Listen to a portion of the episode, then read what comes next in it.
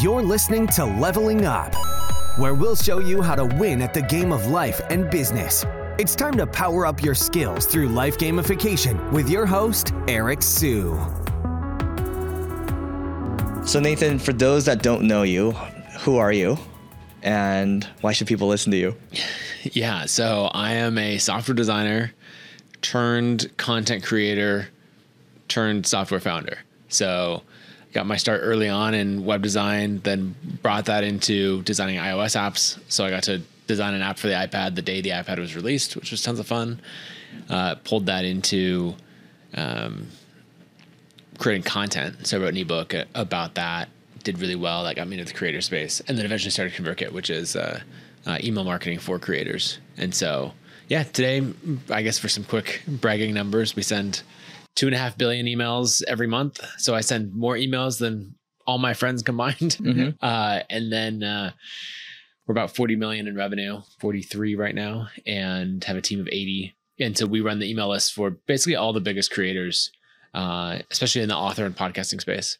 So whether that's uh, James Clear or Huberman or Tim Ferriss or Susan Cain, Ryan Holiday, all of them use ConvertKit. Yeah, my my podcast co-host uses your your um uses ConvertKit as well. Yeah, yeah. He's, you, he's been with us for a long time. I yeah. think probably since 2016, maybe. He's got a good chunk of emails on your oh yeah on your platform. Yeah. Um, so you, last year, 2023, you guys did 41 or so. Oh, we're at a 40 or run rate. Run rate. Got yeah. it. Got it. And yeah, this year, what's the goal? Lower. Uh, the goal is to get to 65. Got it. Wow. Okay. I was looking at your um, your annual review. The goal on there was 53, so 65. Why the re- revision? Uh, I guess I think about it in two different ways. 53 is the the actual like probably what we're setting internal targets on. Uh-huh. Um, and then 65 is like there's a couple things that if they hit are Got going it. to like um, 53 is the is the reasonable like yeah this is what you should set goals and targets around 65 is my Got it. internal milestone got it love it um, so a couple things i'm going to jump around here so, um, we're at a founders retreat right now you actually flew in and i think that's fascinating because that's one of the things it seems like you're excited about right now um, so tell us a story about how like really I, i'm interested from an entrepreneur standpoint like what got you into it and what have you learned in life and business as it ties to flying? Yeah, about getting a pilot's license. Um, so I grew up in Idaho and there's a lot of backcountry flying and uh, actually got an opportunity. There's a group called Mission Aviation Fellowship that flies small planes all over the world. So like after the earthquake in Haiti, you know, uh, they're some of the first to get like logistics set up and all of that because turns out having planes and helicopters is really good for for that. So their world headquarters is in Boise, uh, which is kind of fun because they train on all these backcountry airstrips. And so in usually in 2008, uh, I got to go with them, uh, some friends who are flight instructors there, um, like flying around Lesotho in South Africa, you know, and all these crazy backcountry strips where they like put it on a hillside so they can land mm. uphill in a shorter distance and yeah. then take off downhill in a shorter distance. Um, and so I was just, I've always thought flying is, is super cool. And so uh, yeah, this last year I pulled the trigger on like starting training and um, don't quite have my license yet. Yeah. Uh, I'm I've met all the requirements, but there's a wait with the FAA to to take the test. So hopefully right. another couple weeks. Got it. Um, what, what does it feel like when you're up in the the air? Like, does it feel like really meditative? Like, what are you? What's well, going on there? At first, you know, you're like running through you know systems and checklists, right? And so it's very very process driven, which I think is interesting as an entrepreneur, you can end up being either very creative, like, oh, I just work on whatever inspires me and, you know, all of this, or you're like, here are the exact processes. And so I think flying has been interesting of like really refining the systems and processes and checklists so that then you can be like, oh, I want to go anywhere. So I think right when you first, you know, when I go taxi down the runway, take off and everything, it's like 100% the exact same process every time, the exact checklist. But there's usually a moment that hits as you like exit the airport traffic pattern and go flying where you're like, wait a second, I'm 3,000 feet in the air yeah. going 150 miles an hour yeah. in a, like in a plane by myself that I'm yeah. flying. Like, you feel a little naked uh, almost. Maybe no, naked's not the right word. No, I think it's just exhilarating yeah. where you're like, wait a second, I can do this. And you're like, it was like, uh, I did it the other day, or I guess a month ago. I needed to meet a certain number of solo cross country flight hours. Mm. And so I was like, okay, I did the flight that I planned. I was like, oh, I need a little more time. Yeah. I'm like, oh, I'm just gonna fly up this way and like follow this river. Yeah. you know, and uh, like flying along the Idaho Oregon border. And then you're Yeah. like, oh, let me go over here. And things that take hours to drive, you like fly that distance in 20 minutes, Yeah. you know, and you're like, oh, let me go up and over these mountains. So do you okay? Like you're flying for hours. Like where do you pee? Uh, so the, my plane is small. My uh, for anyone who knows planes, I have a Cirrus. Yeah. Um, and uh, so you would you would need to land to go to the bathroom. It's basically the size of a of a small car. So Okay. it's two seats up front and Yeah. three seats in the back. So you're like peeing before, and then you're flying for like maybe an hour or two, three hours maybe. Yeah, yeah. The Yeah. longest flight I've ever done is I did Santa Monica to Boise, Mhm. um, which took three and a half hours. Okay. and that's like 650, 700 miles. Okay. Is the goal for you to be able to just fly your family anywhere eventually? Is that the Yeah. move? Yeah. Yep. And then uh, it can also be pretty efficient for work. Yeah. Um, but so part of it's just the love of it. Like I I think it's really important to have a goal outside of work. Mhm. You know, like oh, we have our revenue goals, and we're trying to you know I'm trying to bring this conversion rate from this to that. Yeah. And it's like okay, but what are you doing outside of work? Right. And so I always like having, um, you know, a physical goal of some kind that I'm working on, whether it's like learning to play volleyball better or something Right. like that, um, or like a 5K time, and then having something that's like much more intellectual as a pursuit. And so uh, I think flying will be that for. It Well- sounds like it brings you. So you really refine your systems and your processes. You're going through checklists, right? Because you have to, or else you're going to get in trouble, right? Yep. And then there's a huge element of focus too. Oh yeah, I like things that you can't think about something else. Right? If I'm playing a, vo- a volleyball game, I'm not thinking at all about like the customer that we won or lost or whatever. You know, like you're totally in that. And flying is the same thing, where you are hundred percent focused on the activity that you're doing. Um, and I think that's really important Got to it. have those things. Last bit on this. I, so so how much does it cost you? How many hours you have to put in to get your license? Probably the minimum with the FAA is you need at least 40 hours. Most people don't do it in that. They like 60 to 80 is much more common. Um, I'd budget about 20 grand for some actual numbers with my plane. Uh, I spend about $100,000 a year because it's a million dollar plane. And uh, so that includes the finance cost, the insurance. Like as a low time pilot, the insurance is super expensive. You know, instructors, fuel, everything. Um, Is your goal to eventually get like your own Gulfstream and fly it yourself? Not that level of plane. That's a level like a jet requires another level of training. Um, I think probably a bigger turboprop. Uh, there's some that are like pressurized, can fly to a higher altitude, fly faster. Um, uh, but I do love private aviation, and so, but there's a point where if you get a bigger plane, just hire pilots. Right. You know, I have a couple friends who have like a uh, citation Mustang or something like that, and maybe have their their license, but they always fly with a pro- with a professional pilot. Yeah. Um, At that point, I mean, you're spending like millions a year. So Yeah, and, and actually, the pilot ends up being a relatively uh, inexpensive part of that compared to it. Um, the other thing is, people think like, oh, I'm going to go to these business meetings and then I'm going to go, you know, jump in the plane and fly home. And there's a lot of thought that goes into every cross country flight, and then a lot of focus. And so I noticed this when flying back. We did the podcast tour, and I had my instructor bring my plane down uh, to LA, and we flew out of Santa Monica. Um, and I was thinking about that. Like I was in a meeting, you know, right up until I went to the airport as normal. Like I packed these things totally full. And I was thinking about like, oh, if I didn't have another pilot with me, like I would need to really stop, fully transition into flying, and then think about like planning the flight. And you're looking at the weather, where are you going to encounter icing, any of those things.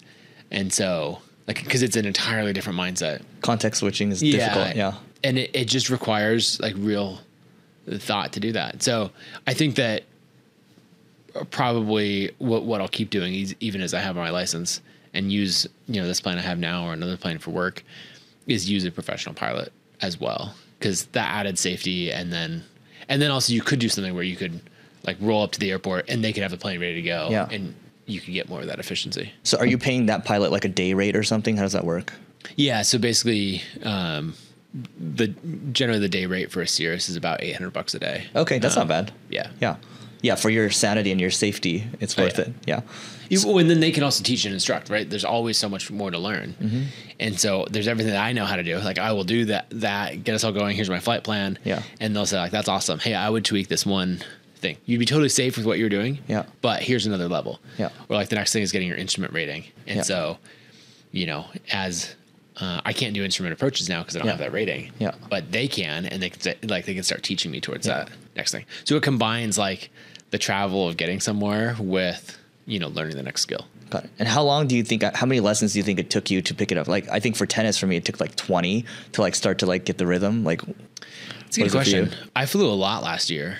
I mean, I also switched from a basic training plane to like to a high performance uh, plane, and that that took a long time. Mm-hmm. Um, I mean, I flew 100 hours last year, so you know that's 50, 55, 50 to 60 flights. yeah, Um, and you got comfortable way before then, but but yeah, it, it takes quite a bit. It's also interesting. There's some things I feel like I'm a total natural at, and that was not necessarily one of them. Where I was like, Oh. okay, this like to figure out how to like land the plane super smoothly every time. put this Uh, machine into the air. Do, by the way, let me ask you this: so, like, do you think the flight simula- simulations that you did were equal to like real life? Do they feel the same or not really? Wh- What do you mean on simulations? So I, I just like I remember playing video games growing up. Like there's the ones where you like sit in a plane and like you know fly around and it moves around, right? Um, did you sit in like a flight simulator Oh, thing? yeah, um, I didn't for this training. Okay. you know, other than like playing similar games as a kid. Yeah. uh, there's lots of times, you know, there's lots of simulators that are available that are like full motion. Yeah. And it can be a lot cheaper to train in that. Um, you can also like recreate the same scenario a bunch of times and without the delay. Uh, so I think that's good. But there's nothing that changes like getting in a, you know, a high performance plane and, you know, when you add the throttle, Yeah. like you need to control the rudders, even to keep it on the runway. Yeah. Like you think, oh, it wants to go straight by default. No, it doesn't. Actually doing it. It wants, you know, yeah. like, uh, yeah. you know, you have to add a huge amount of right rudder to just keep it going straight down the runway. And so I, I think that's a lot different than a it. basic simulator. Yeah, makes sense. Again, you gotta you gotta actually do it. Um, th- this actually ties in. What you, you brought up the podcast tours that you were going on. Yeah. So can you t- can you talk about the the podcast that you're doing right now, and then why you decided to embark on this journey? Yeah. So uh, back in, I guess 2020, I wrote an essay called "The Billion Dollar Creator," and the the point of the essay is that most people, well, first, an audience is the most like one of the most powerful things in the in the world. You know, the amount of leverage that you get from having an audience is just insane. Um, and so we get to people who are like, "Oh, I'm a content creator, and I make a quarter million dollars a year." And now you and I would be like, "Yep, that makes sense." Yep. You know, Yep. maybe 10 years ago we'd be like, "That's possible," or 15 Yeah. years ago. But now we're like, naturally, why why not? We we each know more than a hundred people personally who Yep. fit that criteria. But now there's this next level of people building an audience and saying like, wait a second, if I have all this attention, what's the highest ROI place I could point that? And so an example would be uh, Mark Sisson. He's a, a a blogger. He had a paleo recipe and like lifestyle blog called Mark's Daily Apple. Uh, so in like 2013 to 2015, you know, he's growing this blog, gets to 100,000 email subscribers, which that was a very big list uh, back then. And he's making one to two million dollars a year, combination of advertising, um, you know, sponsorships, his own products, affiliate revenue, like pretty traditional uh, playbook. And what happened is, you know, people were saying like, "Hey, I love this recipe for the like the paleo diet friendly salad dressing," but like, can I just buy it from you? Mm-hmm. You know, and so he ends up taking this this audience that he has and goes out and he starts with an avocado oil mayonnaise and then expands to other things and he starts a company called Primal Kitchen. And you know, if you think about like we do internet businesses, we often don't have to outlay a lot of cash. Mm-hmm. There's no like expiration Inventory, dates on yeah. there's no inventory Yeah, expiration dates yeah. on our product.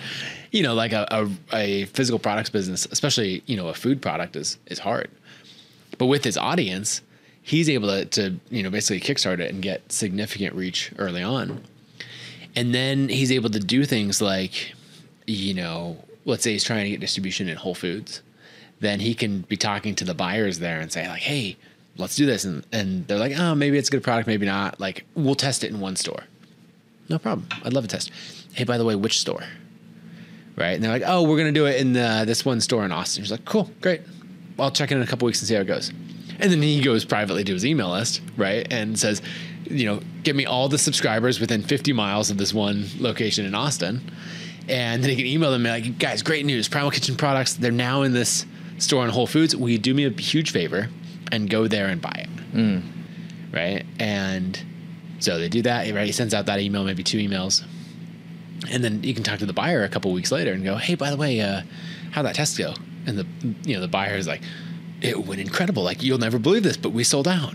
Mark could be like, no, no so how, way. how did that? That's amazing. People must love this, Yeah. you know, and that's the power of an audience. Because then Yeah. they're like, hey, let's run it.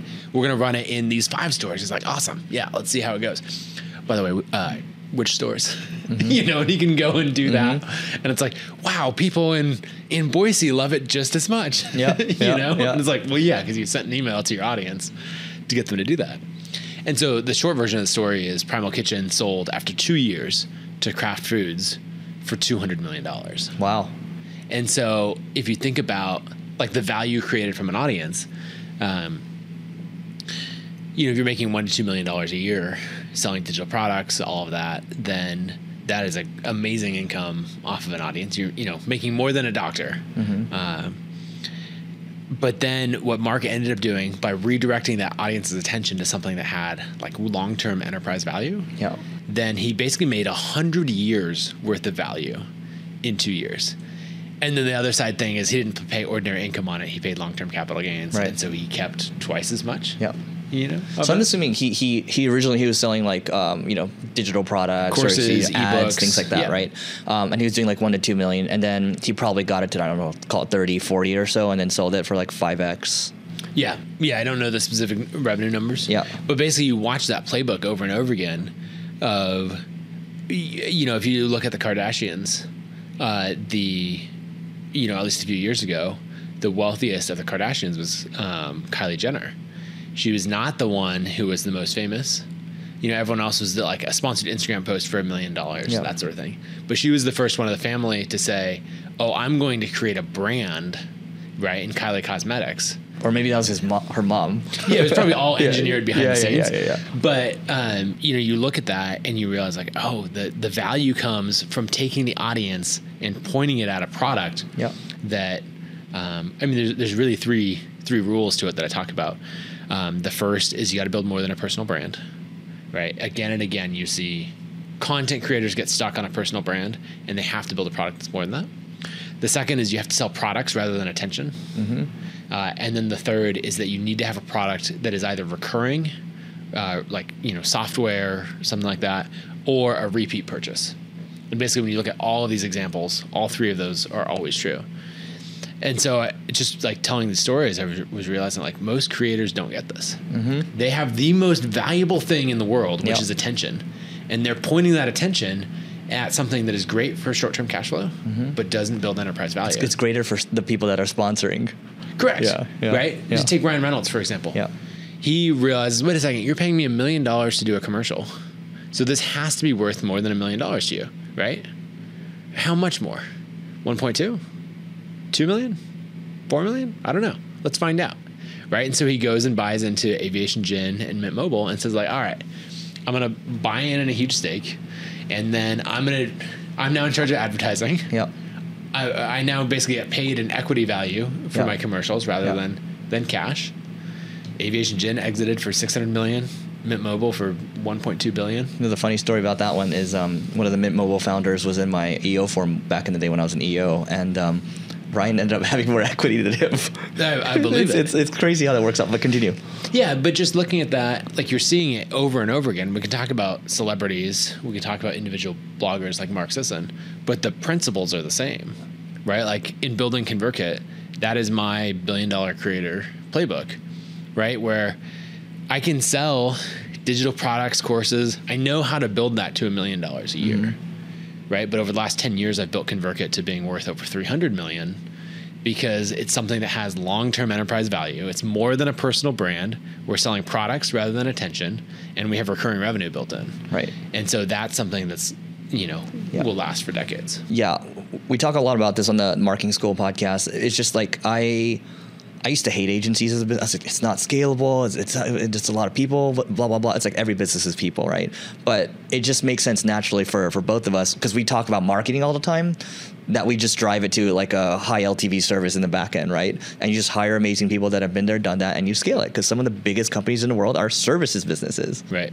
I was the same way where I, I thought agencies were a terrible business you know, and I would resist that for the longest time. I'm like, no, no, no, we sell software. We Yeah. don't do. Yeah. Don't- you know, like Yeah. from We're a in high tech. Yeah, yeah, yeah. Yeah, yeah, I'm. I'm a Silicon Valley guy. Yeah, whatever, yeah, you know. And turns out agencies, when run by the right people, Yeah. in the right way, with the right lead gen, can be amazing businesses. We did that. I have a, a newsletter growth agency with Sahil Bloom Mm. uh, called Paperboy that that we launched. We hired a great operator um, and brought him as a co-founder, uh, Shane, and you know we basically realized you know we have this incredible deal flow for people who want to grow their newsletters, Yeah. and I think we're 11 months in and we're at $750,000 a year run rate Yep. you know, and it's just like, oh, and you have these amazing outcomes. People are saying like, oh, you know, I took my newsletter growth from you know it was th- like two percent monthly growth, and now it's ten percent monthly growth, Right. And it created this whole outcome for me, and I'm like, Yeah. this is good. Yeah, well, I want to come back to that in a second. There's this whole like, you know, um, almost creator-led agencies, and then there's creator operators, and they're just pure creators, right? But then Yeah. w- one thing that you talked about was um, monetization for creators. So, what is the best way for creators to monetize in today's day and age? it depends on what your goals are. Uh, I would say if the goal is short term cash flow, which is a great goal because that enables so many things, then I think digital products are, are still the absolute best way to go. Because you can have, you can end up with a, a really high revenue per subscriber, especially if you have a product ladder. You know, where maybe initially someone's buying an ebook from you or something. You're just getting in the habit of, hey, I made a purchase and that was really good. You know, I, I, I spent 30 bucks and I felt like I got hundreds of dollars worth of value. Like, I should keep spending with this person. And then as you get into the courses, um, you know, now you can sell a course for three hundred to three thousand dollars, and the margins on that are just so so good. Um, I think that's fantastic. People are doing really well with advertising right now, um, especially if you have a newsletter that's really engaged. Uh, if people, you know, if you have a more stale list, uh, people aren't that excited about your content, then advertising doesn't work as well. But the the hyper engaged lists, fast growing, um, do well. So those are probably the big ones. But I always encourage people once once you have cash flow figured out, if you think in these ways, I always think in terms of how do I like what's the highest ROI? that I can Return on leverage. Yeah. Yeah. Yeah. Um, then you have to direct it towards a real business. That could be an agency.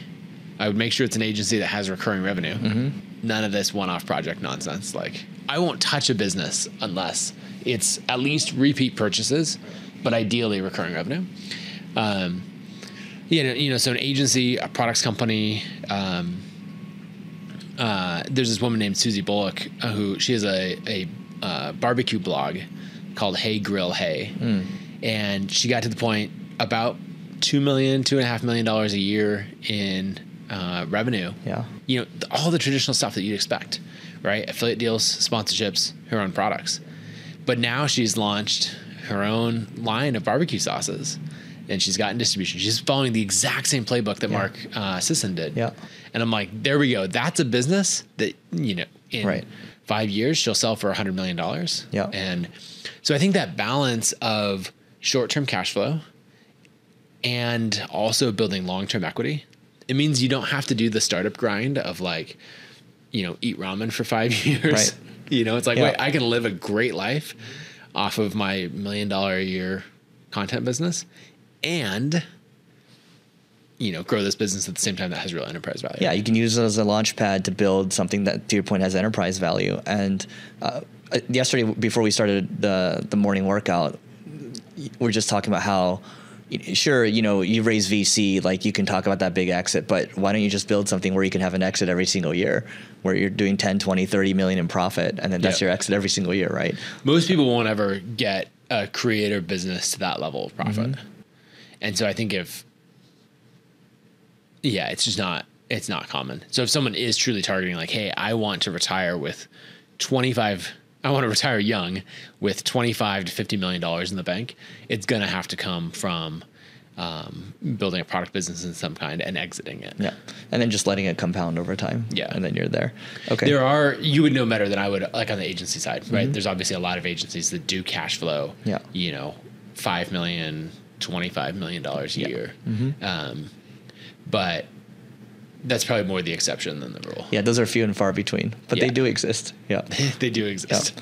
Um, okay. So what do you? Th- I, I mean, you know, there's a lot more people, especially in the last 12 months, they've been talking about, hey, like you should all create a newsletter. You should all create a newsletter, right? We talked about how, yeah, it's probably not. You, sure, short term, you can try to monetize through through ads or sponsorships, whatever it is exactly, digital products. Um, where do you think newsletters are going in the near future? Because you got ConvertKit, you see a lot of data, and maybe you can share some interesting data too.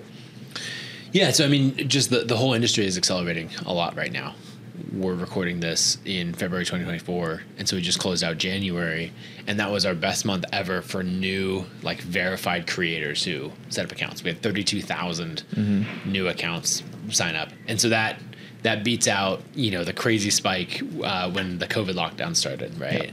You know all of those things, and I think it's not just us; like the whole industry is taking off like crazy because people just understand that it, whatever you want in life, an audience is going to have to get there, help you get, there. Like we used the pilot example earlier, and uh, if you want to become an airline pilot, which right now an airline pilot is something that pays very very well because there's this big shortage. How much? Uh, say, like originally starting as an airline pilot used to be like forty grand a year for like bare bones. Yeah. Now that's ninety five thousand. Uh-huh. And like people who cap out as an airline pilot, you know, are making four hundred to seven hundred thousand a year. And that's if you're like what? what That's if you're like a, a captain of a wide body plane for Delta, right? You might Okay. make seven hundred thousand. An. A350 or something. Yeah, yeah, What, Got yep. Any any of those um, big planes. So there's this big rush of people getting to the airlines, but but there's a crazy thing with it that most people think you can't hack at all, and that's that you need 1,500 hours Mm-hmm. flying an airplane to even be eligible Yeah. to uh, get what's called an airline transport pilot Yeah. rating. So it's even to, to get that bottom of the barrel job at like the little dinky regional airline, Yeah. uh, flying the smallest commercial airliner, you need 1,500 hours. Aren't they changing that with the? I, I read some stuff around, hey, like DEI around it, and then like they're kind of adjusting the requirements. They might, but it's still going to stay super, Yeah. super high. Yeah. So most people get through that time by uh, instructing, right? Like most flight instructors are trying to go from, say, three to 400 hours that they picked up to get their commercial ratings and their flight instructor ratings and all of that up to 1500. And that might take them three years. So this friend named Trent who decided at 53 years old that he wanted to be an airline pilot. He'd he'd uh, built an e-commerce business, had a good exit on that, built an agency, uh, cash flowed that for a while. And he's like, you know, what? I've always wanted to do this. I'm gonna go for it. But there's a mandatory retirement age as a pilot of 65 years old. Okay. So he's like, as he's thinking about it, like there's an actual window that's shrinking. 53, you know, only got 12 years. And it takes minimum three and a half years from like, or three years from, for most people, I want to be a pilot to I'm even eligible to get hired by an airline to get that 1500 hours. And so what he ended up doing is deciding that he's going to go to flight school and cram as much, like he makes his full time job, crams as much as possible into 90 days. So he becomes all the way from, you know, uh, getting started flying to uh, getting all of his like flight instructor ratings in 90 days, which is crazy. But if you focus on it and fly multiple times a day and study like crazy, you can absolutely do it. Um, and then now he's going out to instruct. But what he did differently is he started a, a YouTube channel around this. And so today, instead of like working for a flight school, getting paid 20 bucks an hour, while the flight school is making 70, you know, he now has a steady stream of all of his own It's his own rates. Yeah, he sets Yeah. his own rates. He's Yeah. an independent contractor. He's got 20,000 subscribers on YouTube. Yeah. Um, he has so many opportunities.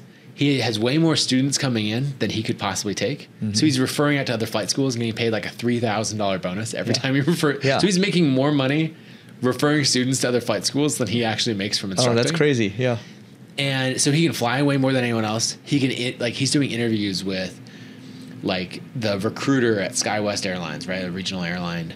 Um, he's in these conversations because of his audience. Yeah. And so the audience is just going to shortcut his path Yeah. in a pretty insane way. And is his audience, his YouTube channel, is it just like talking about his journey to becoming a talking pilot? about his journey, lessons learned, and then he teaches on it as Yeah. well. He's like, okay, here's how to do an instrument approach. You Yeah. know, here's how to use Basically, it's how to become a pilot. how to become a pilot. Yeah, yeah. And so he has, you know, twenty thousand, uh, you know, pilots or Yeah. people who dream of being a pilot following him, and he has this niche carved out, right? Because Yeah. most people going this path are like twenty years old, and all that. And here he is at fifty three. Yeah. If people who are saying like, ah, maybe I, Yeah.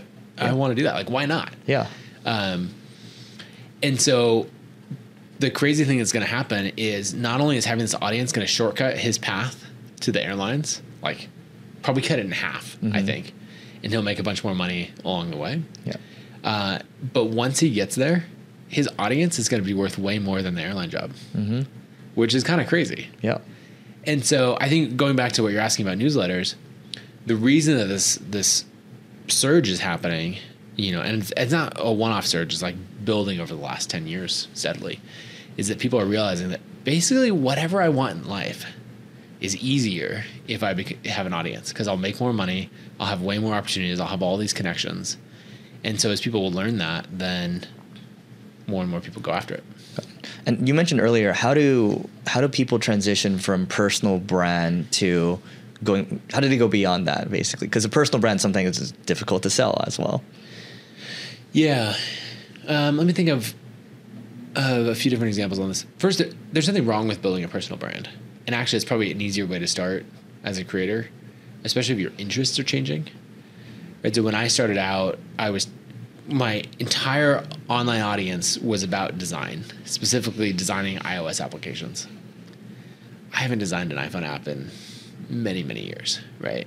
Like I evolved. Then, like I then became obsessed with uh, with marketing, really, and learning those skills. Um, and bec- because I had built it all under Nathan Barry rather than iOS design, whatever, then basically my audience could just transition with me as I went on to other things. So I, I really recommend keeping the personal brand, um, or or like there's nothing wrong with starting it, Yeah. but know that if you if you want to exit or build some of the enterprise value, you're gonna have to do that. Sahil Bloom's a good example where you know sahilbloom.com, right? It's very much a personal brand. People know his name. He's building up, you know, a massive email list for his book launch. Uh, he's doing very very well with that. But what he has going on behind the scenes is that he's built up all of these creator focused agencies that are all independent. So he uses his personal brand, which doesn't really have enterprise value in the same way. Yeah. Um, and he's driving that attention to agencies like Paperboy. Uh, he has one that he's partnered with um, Codie Sanchez and Sam Parr on called Viral Cuts, right? And that's a, you know, so he's just pointing all of that attention there, and he could cash flow really well off those businesses. Uh, he said they're now at ten million dollars a year in run rate combined. Um, in I think the oldest one is fourteen months old at this point. Yeah. And so basically, he can lo- like direct some of the attention from the personal brand to these other things. I think that's probably the way to do it: is start with the personal brand, and then once you've demonstrated that you can create really consistently, that you know how to build an audience, you know, and uh, you've got that like minimum cash flow. Maybe it's a hundred thousand a year, maybe it's two fifty a year. Yeah. Then you can start to say, let's build up another business that has more enterprise value. You know, I, I've been debating with other creators. So I, I did talk about this with Sahil on the podcast. I was like, you know, my, my argument is a lot of these creator led agencies are going to go bust. And we, I think we'll need to see it play out for the next, I don't know, two, three years. Yep. And my reasoning for that is because if you're a Sahil or Ali Abdaal or anybody like you push it, there's going to be a huge influx. It's like a PR bump in the beginning, mm-hmm. but then you have the challenge of having to have really good service. Correct. Right. And it's like how how well do you retain these people? So like, we won't know for a while, but um, Sahil's like, yeah, you know, most of them are probably going to fail. Um, what's your take on it? Well, I think it's important to realize that as a creator, you know, a creator led agency or or whatever else, right? If let's say we're selling a barbecue sauce, Yeah. any of these products, you really only solve one problem by coming in as a creator with an audience, and that's customer acquisition cost, right? It's a huge advantage, right? Two two businesses equal in every way. The one who has a lower CAC is going to crush the other. Right. But uh, let's say they're not equal in every way. Let's say the one with lower CAC is actually terrible at like still delivering value, yeah, fulfillment. Yeah, yeah, you know, yeah, a year later, right? Their supply chain's a disaster, whatever. All the other business fundamentals are still the same. Mm-hmm. You really just have that one advantage of um, great leads and and deal flow. Yeah. And so, I think if you end up in a situation where as creators, you could think that you're the most important thing. You're like, I have this audience, and everything I touch turns to gold. You know, Everyone thinks that in the beginning. everybody thinks that. Yeah. And if you undervalue, you know, customer service, fulfillment, Yeah. the product, Yeah. right? Yeah. Then you're going to have these uh, these short term spikes that that die out. Yeah. And so, yeah, I think many will fail, just in the same way I think many creator product businesses Mm-hmm. will fail, uh, and it will all be for the same reason Yeah. and that is that they didn't actually get the fundamentals of the business sound Exactly. of, of customer service, the product you're delivering. And I think that's some of the brilliance of what Sahil's done. Mm-hmm.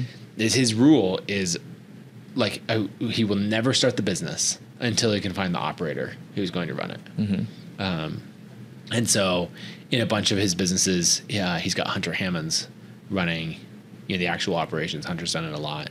In Paperboy, we we have uh, Shane, and you know, there's all these things I'm watching Shane implement, and I'm like, okay, Yeah. you're like you have done this a lot before. Yeah. you are at least as good at business operations and fulfillment as I am at attention and deal flow, Mm-hmm. and and so that's a match made in heaven. Got it.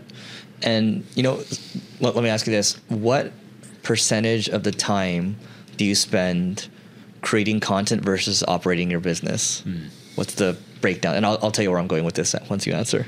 Yeah, and probably ninety percent business operations uh, and ten percent content creation. Boom. Okay. So exactly, I. One thing we talk about on on marketing school is is the concept of creators versus creator operators, and creator operate operators spend 80 to 90 percent of their time on the business 10 to 20 percent time on Yeah. content for creators it's it's completely reversed maybe it's like 95 percent and so it's it's really if whatever you put your time into, whatever you put your focus into, that's what's gro- that's what will grow. And um, I think if creators want to win at the end of the day, and I don't know how you feel about this, but they're gonna have to understand business operations a little bit, otherwise they're gonna lose their shirt. Yeah, and you have to build a team and flywheels around what you're doing. Like, you know, if you're trying to build a creator audience and like a substantial business behind it, you can't be like refreshing the stats on your YouTube video and be like, "Oh, what's the watch time like this?" And you're like, "No, no, no. You you build a system once. You make sure you have the right people in place and all of that, mm-hmm. and then you have a weekly or a monthly metrics check in. You know, and like that's so different than most creators who are like creating content based on what inspires the most in that moment. Uh, you know, engaging nonstop in the replies or comments. You know, firing off a quick like living on Twitter, for example. Right. You can't do any of that Right. because none of this scales otherwise, right? And so that's actually probably an area that I've struggled is going down some of these creator avenues and doing it based off my own energy and momentum and like trying to start a couple things like um, one example would be building my following on twitter uh, in 2022 i made that a big focus i went from 30000 followers to 100000 in the year which is the goal and then in 2023 i really let that flywheel stall out and i Yeah. focused on the next thing without you know like i should have gone from 100000 to 200000 Yeah. in 2023 and instead i went from 100 to 125 Yeah. um, because as I focused on the next thing, I didn't have the right systems and operations in place that I should have. Got it. I want to talk about flywheels in a second, but first, I guess the how did you go from 30k to 100k on Twitter in a year? Yeah, I mean, a couple different things. Um, first, deliberately write content, so figure out your schedule. Uh, my goal, uh, and this is really a lot coached by Sahil, because he was just like, your content is really good and your follower count sucks. You know, and I'm like, oh, it's fine. He's like, no, there's this like massive disparity between these two things, you know, and you should be offended by it, you know, that like you're putting out this level of content and no one's reading it. I was like, well, not no one. He's like, no one's reading it, you know? Yeah. Um, and so a couple things. You know, first put out a new for the first 12 weeks of the year. I wrote a new thread every single week. You know, what stories can I tell? Reworked a bunch of my old blog posts. Um, So it's like one epic piece per week. one epic piece per week, Yeah. and then a couple of shorter Yeah. pieces.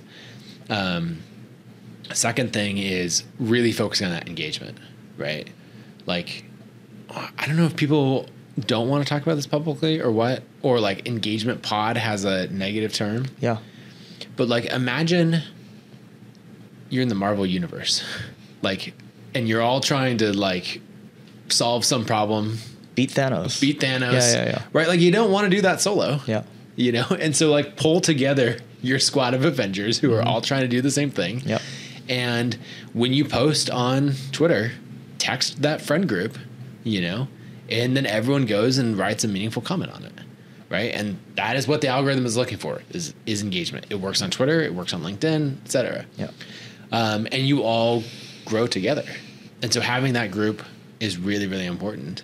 And I think for a while I was like, no, it's just the quality of the content that wins. Yeah. And it's like, it's the quality of the content and the quality of the marketing. Whatever the game is. Whatever the game is, learn Yeah. how to play it and play Yeah. it well. Yeah. Right. Um, you may not like my way of winning Settlers of Catan, but like Yeah. it works. Yeah. you know, like it's the same thing. Yeah. Um, so that's the next thing. Uh, another thing is reposting content. I had this idea that you know everything should be original, and so the first hurdle I had to get over is like, you know, taking the essays I've written on, on my blog over the previous ten years and rewriting them as threads. Mm. And the second one is like, wait a second, this is actually one that I learned from Nick Huber. Is uh, you can post the same thing, like Yeah. the exact same thing over again. Yeah. And so what I ended up doing, um, Sahil showed me the spreadsheet, and I've used it ever since. Basically, all all of my best threads, how they perform, when they were last reposted, and then a date suggesting Yeah. when it should be next reposted. Yeah. Um, and I actually got to the point where I had 12 great threads that I was really, really proud of. Yeah. Actually, probably ended up being 16. Yeah. I just reposted them again and again on the same schedule every four to six months. Do you also repackage your best hits too? Uh-huh. Like rewrite it slightly? Yeah, you know, up to, I'm trying to tell stories that only I can tell. Yeah. Right. So I'm not like four mental models for whatever. Yeah. You know, or like for a while, people would just scrape Wi- Wikipedia, find a weird story, rewrite it as a thread, and that would Yeah. work. My whole thing is like I'm going to tell the story of the time that Spotify offered to buy us and why Yeah. we turned it down. Yeah. And, you know, or like Yeah. here's ConvertKit's compensation model. Yeah. Right. No one can write that from Wikipedia. Yeah. Um, and so in that case, like I wrote one about, you know, how I use direct sales to grow ConvertKit from 2K in MRR to 100K in MRR uh, in a year. And at, when I repost that, I'll switch up the hook. Yeah. Right? There's five different ways I could write that hook. Yeah. Sometimes I'll use a graph of the ridiculous hockey stick. Sometimes I won't. Um, we'll see what works. Mm-hmm. Yeah, so you might delete sometimes and repost with a new hook. Yeah. because Twitter's very unforgiving. I mean, they're forgiving, I should say. They're very forgiving. Mm-hmm. Yeah, yeah, and, and sometimes people will be like, I feel like I've read this before. And it's like, Yeah. well, if you've been following me, yeah. yeah. But, But- most people haven't. Yeah, and, and other times people reply and it's like, "Oh man, I read this the last time that you posted and it was good then, but this time it like really hit me." Yeah. And I'm actually implementing this change right Yeah, now. yeah. You catch people at different times. People need a reminder sometimes. It just people are busy, right? Yep. Um, so the Spotify deal, um, I guess. What are you able to share? What they offered and Yeah, we didn't get all the way to you know like a formal offer, but we were talking in the 200 million Okay. uh, range. so why did you turn down the Spotify two hundred million dollar offer? Yeah, I've optimized for the journey over the destination, and I think a lot of um, the best entre- entrepreneurs do that. What happens in traditional startups is people optimize for the destination, and you have to put up with a lot, right? Like building companies is often miserable. Um, I think as a whole, it's a wonderfully rewarding experience, but um, let's say that we're like, okay, we're going to build this startup together, and uh, we're going to sell it in four years, you know, and then we'll get our hundred million dollar exit. And you and you and I are co-founders. Say over time, like we grow to hate each other, or like Mm-hmm. Yeah. things Yeah. that are super annoying. But like, just gotta grit our teeth and we'll get through it because you know we've got this exit coming. You can't guarantee when that exit is coming. Mm-hmm. Right. Also, like let's say that four years turns into eight and you you know you hate four years or eight years of your life Yeah, yeah. you know you end up looking like that the photo of obama Yeah. like contrasted Oh, between, yeah, with the day he goes into office and the day he goes out and it's like just the caption like friends don't let friends become president you know because he just kind of looks like he's Yeah. you know, he's had a He's rough eight years. Yeah, yeah, yeah. And so that's like optimizing for the destination where you'll put up with a lot. You know, that director of sales that is really hard to work with, but like, ah, they're good at their job, you know, you put up with that. If you're optimizing for the journey instead, then you're like, look, no, I'm not I'm not gonna show up to work every day for a year and, and hate this. Right. You know, I wanna make the changes. And often those changes result in a, a better company. Yeah. And What so go ahead. Go ahead. Oh, so just thinking about like what means I can show up and, and do this and enjoy it for a long time. Uh, Dan Martell talks about how the biggest risk to every business is the founder burning out or losing interest. You know, and so like you have to be selfish and optimize for what makes you want to keep showing up. Right? The MailChimp guys exited for $12 billion after working on the business for 21 years. And so the first rule of compounding is don't interrupt it prematurely Right. right? And so I'm like, okay, I'm 11 years into this business. 10 what, more. what has to be true for me to to love working on this business mm-hmm. for another 10 years? Right. And so, yeah, I think like a 200 million dollar exit would be remarkable. Um, but I just go and start another company. Yeah. You'd probably go back and do somewhat something similar. I would. I have Yeah. so many ideas for this company. Yeah. That I'm like, no. And the other thing is because I've optimized for the journey, I haven't like starved myself and my family along Yeah. the way. Yeah. Right? Like we've taken good distributions. We've um like retired our parents, you know, all of like we live on a farm that I thoroughly enjoy. Like I spend plenty of time with my kids. Yeah. You know, it's just everyone wants to go black or white and there's just a whole lot of Yeah. like really lovely gray in the Yeah. middle. It's whatever works for you at the end of the day. Yeah. Yeah. Um, and you're pretty transparent about your fin- I mean, literally your financials are available on Correct. Metrics, right? So how why be so transparent about your financials? What's the benefit? Yeah. So back in 2012, uh, I was reading Hacker News at the time, so news.ycombinator.com, and uh, these two posts came out about design ebooks that were released. There's two guys, Sacha Greif and Jarrod Drysdale, and pu- they didn't know each other at all. Pure chance. They both happened to release ebooks about design on the exact same day, and they both had posts on Hacker News about it. And it was kind of funny, like, oh, that's that's different. They had very different pricing models. Uh, Sacha had like his pre-launch pricing, and he said and it was a very short book, uh, and he said, you know, for three dollars you can buy the ebook, or for six dollars you can get the ebook and the uh, like Photoshop lessons that came with it. And Jarrod, uh, his prices were he had twenty nine dollars for the ebook. I think they were both twenty nine was going to thirty nine, and the three and six was going to six and twelve, something like that. And that was interesting. People commented on it, uh, but Jason Cohen, the founder of WP Engine, said, "That's funny. Both of you come on my blog and write guest posts explaining why." Your business is better, or like where you, well, why your model is better than the other person's. And uh, so they did. They both wrote these posts, and they included the numbers in it. And so Sacha made, I think it was six thousand dollars in the first forty eight hours from after launch, uh, and Jarrod made eight thousand dollars. And so they're talking about which is better. But what stood out to me is here were two people who were just like me. They were designers. They had very small audiences. Like it felt super achievable, and they had actual numbers. And I saw that and went, I could do that. It was very different from like around that time the Basecamp guys. Uh, I think they'd released their ebook Getting Real, and it was like how we made four hundred thousand dollars self publishing. You know, and it was like step one: have an audience of hundred thousand people. you Yeah. know, it was like, Yeah. and they didn't actually say that, but that's Yeah. how I Yeah, yeah, yeah. I read it. Yeah. And it's like th- that works for you, but there's nothing relatable about it for me. But Sacha and Jarrod, that was super relatable. And so I had this idea for an ebook and I realized like, oh, I I could make money off of this.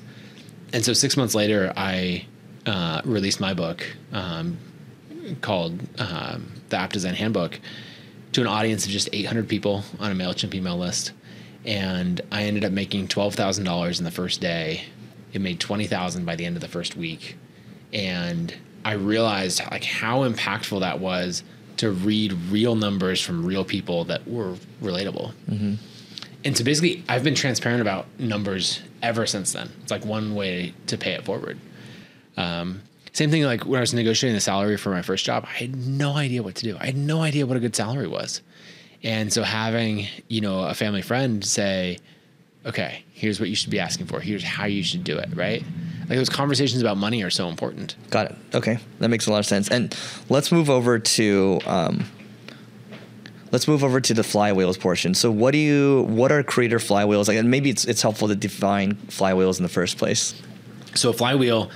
Well, let me tell you about the first time I came across a flywheel. Actually, when we went um, uh, that trip where I went flying in South Africa and Lesotho, it was the first time I encountered a flywheel. So it's 2008. I'm at an orphanage in Lesotho, and we're in the capital city of Maseru, and we drilled a well uh, there for the orphanage. And the electricity was not super consistent, so we didn't want to put an electric pump on it because you don't want it when the power goes out to no longer have water. Mm. And so if you think about a hand pump or like a, a non-electric pump on a well, it'd be like a hand pump with a, a long handle sticking out, and uh, you know you'd be pumping it up and down. And there's a direct correlation between the effort that you put in and the uh, you know the impact, the results that that you get back. And as soon as you stop pumping, you immediately stop getting results. But the flip side is also true, where as soon as you start pumping, you pretty much get get results early. And that's not what we put on this well. Instead, we put this large metal wheel that sits up on top, and uh, instead of this like linear up and down motion, it has a circular continuous motion. And because it's heavy, it's really hard to get going. Like when when we started pumping it, my friend Luke and I like are on each side of it, and there's a handle on it, right? And you're like leaning into it and bracing and trying to um, to really pump it hard. And it's slow to get going, but because of the continuous motion, it gets going faster and faster and faster. And so now there's a disconnect, right? We have leverage. There's a disconnect between the effort that we're putting in and the impact that we're getting out. I always like to point out the leverage can leverage is not good or bad. It just is. Yeah. You know, and so like uh, some people are like, oh yeah, leverage is good. And it's like, well, it's just an amplifier. It's just an amplifier for whatever is happening. Yeah. Right. And so the same sort of mechanics that mean that we get great results, right? It's the weight of the wheel that is what what gives us this accelerating momentum. But it's also also the weight of the wheel early that makes it so hard to get going. And so with this flywheel, once you really get it going, then um, you can get some amazing results. So I've defined three laws of a flywheel uh, as it applies to really to business. Um, then the first is that the process, like every step, flows smoothly into the next. Right, we close that loop and we're going around. Second is that it should get easier with every rotation. And then third, uh, it should produce more with every rotation. And so, if we want to reference Sahil Bloom, we talked about him, him earlier. You know, bringing this from like a, a, a metaphor in the physical world into the business world, he has this flywheel for growing his newsletter that just absolutely crushes and it's because he's not jumping around doing the hand pump version where today he's like, oh, I'm going to grow on on Twitter today, and you know now I'm going to focus on Facebook ads and next, you know, all over the place. He just does the same things over and over again. Twitter. Uh, well, Twitter is one part of it, but I guess to walk through the flywheel, he's got you know new subscribers is the the main entry point in the flywheel, and then he drives those subscribers from uh, primarily Twitter, Instagram, and and LinkedIn right? And so those come in. Once they opt in to his newsletter, right? A lead magnet, you know, a guide to planning your year, right? Same tactics that have worked for the last 10 years. People are always like, what's the secret in list growth today? I'm like, actually the same secret that it was 10 years ago. People always want a good bribe. yeah, yeah. Like lots of free value, lots more value that's in trade for an email address, right? Followed with lots more value on the, the newsletter. So once someone subscribes, then they go into uh, like the next step is our creator network, and that's where he's partnered with other creators. So on that subscription, it pops up and says, "Hey, um, thanks so much for subscribing. Why don't you also check out James Clear, Tim Ferriss, Ryan Holiday?" Um, and they can say no thanks, or they can opt in. Right? It's actually if anyone's been in marketing for a long time, it's co-registration, yep. right? Yep. But it's it's very targeted co-registration. It's not like some random product tied to like a college essay admission thing, you know, or like in the old days, co-registration was very random, and now this is like as targeted as you can get. So that's an amplifier, right? Every one subscriber that comes in basically turns into 1.5 mm-hmm. because of the the automated cross promo that happens there. Then the next step is uh, he sends his newsletter twice a week, and he has a like a smaller flywheel in the production of the newsletter and how that works. But this is sort of the bigger level. So he sends the newsletter twice a week, sends out great content that has sponsorships in it, right? He has decided that the driver for his flywheel is sponsorship revenue, and so um, because he sends twice a week, that's more impressions. Um, and those sponsors, you know, he makes a good amount of money from that. And then he takes all of that money, 100% of it, and dumps it into advertising to grow the newsletter. And he splits that between, you know, at meta ads and then Sparkloop uh, paid recommendations. Basically 50 50 between. That's a good chunk know, for Sparkloop. Yeah. Yeah. yeah. Um, uh, splits it between those two sides, you know, between paying big tech and paying individual creators. Right. So if you go around the flywheel and apply those laws, like the, our last step there of uh, advertising is a loop closer because advertising drives new subscribers. So the more new subscribers you have, the more they get amplified through Creator Network. The larger the list is for sponsorships, which means the more money you can pour into advertising, and around you go. So a couple key things here. First, he has only one goal for his flywheel. And I will argue with anyone that if you want a flywheel to spin fast, you can only have one goal. And most people are like, ah, I got three goals, right? I'm trying to spend less time on this. I'm trying to grow the audience. Oh, I'm definitely trying to make more money.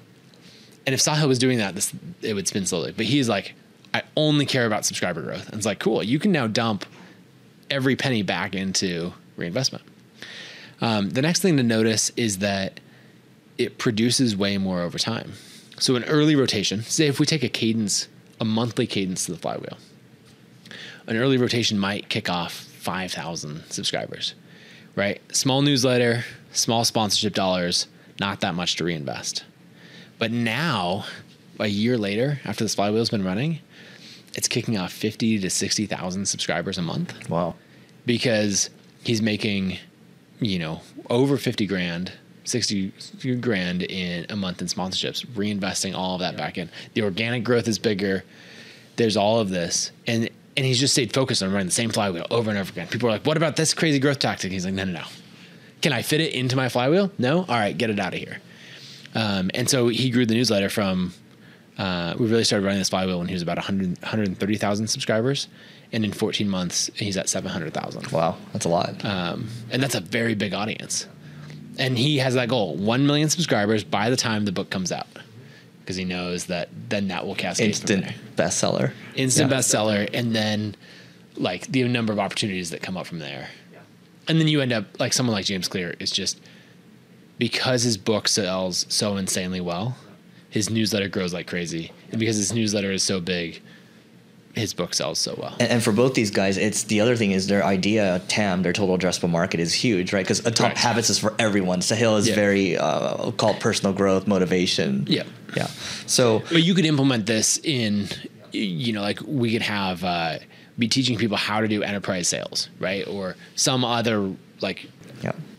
Small niche and you could implement it on a smaller scale and it will just have you read there's like a really thin jim collins book on like it's just all about the because you know how he talks yeah, about flywheels, flywheel. right? yeah yeah it's it, yeah. it, just shows you pictures of all these different flywheels have you read that one yeah so um, what he does first in good to great and then also in his, his second one of turning the flywheel is he talks about flywheels at the highest level right? Like this is Amazon fly, Amazon's flywheel of how lower prices leads to more sales, which leads to economies of scale, which leads to lower prices, and so on from there. Uh, and he's got you know probably eight to ten examples of what I would consider like very high altitude flywheels. And I read that you know years ago and was intrigued by the idea. You know, there's all these notes from that I have from like 2016, 2017. Okay, what's ConvertKit's flywheel? How do we, you know, operate it better? And that was a helpful concept then. But I think he really missed. Well, no, I would say he talked about it at the right altitude for his audience. Uh, but what's missing from that entire conversation is like that flywheels can be implemented at every level.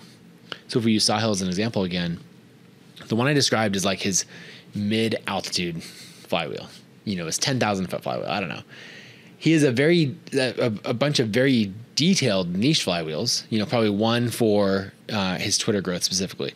There's another flywheel that's just all about how do you produce two great newsletters every week, right? You could have these very small scale flywheels. Then the mid grade one, which is grow the audience as big as possible. But then there's a much bigger flywheel, which is actually about growing the agencies, right? Because the audience is just a means to an end for other things. That's the And real more- revenue. the more the audience grows, it kicks off in these key areas to the agencies, the agency scale, right? And he can, it's totally fine for Sahil to dump all of his newsletter revenue back into growth. He doesn't care about making any money from that, right? Because the actual money is made over here. And so that's what I'm trying to do now in the flywheels conversation as I'm like building all this curriculum and defining the three laws and all of that and giving all of these examples um, is to show people like, okay, flywheels can be implemented at every single level in your business. And then what I do, it like with my team, I go in and I need to train someone else to do this. This is part of why I'm creating all the curriculum, Right. so that I don't have to be the one doing it. But I'll go to like our social media team and like look at what they're doing and then map out. Okay, all right, now I, I have a good like explain it all to me. I understand what you're doing. Here's the, here's the hand pump version, and then I just go into I use FigJam on my iPad and I sketch out like okay, I don't know if this is the correct flywheel, but here's a flywheel version of it that has this you know every step flows smoothly into the next. It gets easier with time. It produces more, um, and that's where you can get to the scale, right? We only have 80 people at ConvertKit. You know, we have a, a $500,000 in annual revenue per employee. Yeah. Um, and I'm like, let's get that to a million. Like that can be so much higher. Yep. Um, and it's going to be because of these, Yeah. uh, these flywheels. Well, I mean, I think this is a good place for us to. This this will be the final bit here, but um, you have. Uh, do you call the ConvertKit Creator Network now? What do you call it? Yeah. Partner Network. Well, I got to figure out some branding. Um, we have two different sides of it. So overall, our creator network is at creatornetwork.com. And that's just the idea of how do we network as many creators together as possible. So, and that'll be a whole bunch of features Yeah. uh, underneath that. That's not the Sparkloop acquisition, right? Yeah, so underneath that, then we have two sides of it, which is free recommendations Mm-hmm. uh, and then paid recommendations. And we acquired Sparkloop to power all of the paid recommendations. Got it. So can we talk about the? Uh, what are you more excited about, the Creator Network or the the, The recommendations? Uh, they're one and the same to me. Okay. It's basically how do you build network effects Yeah. between creators? Because like email has never had. Yeah. Well, we were kind of talking about this last night. Uh, email's never had network effects before. Yep. You know, and all of a sudden they're there in a huge way. But I think the earning potential for creators on the partner network is just absolutely huge because you get paid to recommend. Yeah. You know your favorite food blog, Sahil Bloom, like all these people because they were out there spending all this money. Like they were paying all this money to Mark Zuckerberg. Now they can pay it to you as Yeah. You feel creator. better about it too, and your ARPU goes up too. So you're Oh good. yeah, like Yeah. it is. It is absolutely a win um, all around. And then the cool thing is, we've taken a very open approach with it, and this is what the Sparkloop guys are so good at, um, and why we acquired them rather than building it ourselves, is that they integrate with 18 different email providers, and so that means that the quality of the network. Actually, here's a flywheel. The quality of the network is way higher because of who's on there. So, for example, uh, a lot of creators have a pretty low revenue per subscriber. Right? If you're new, you might be like, okay, I know how to make a dollar. I know, I know that if I spend a dollar on a subscriber, I can make that money back. But if you look at sophisticated brands like Morning Brew, The Hustle, Motley Fool, they're like, I'll pay six dollars for a subscriber because I know, you know, I, I know exactly how Yeah. to make that money. It's always the case when you're being outbid on pay per click.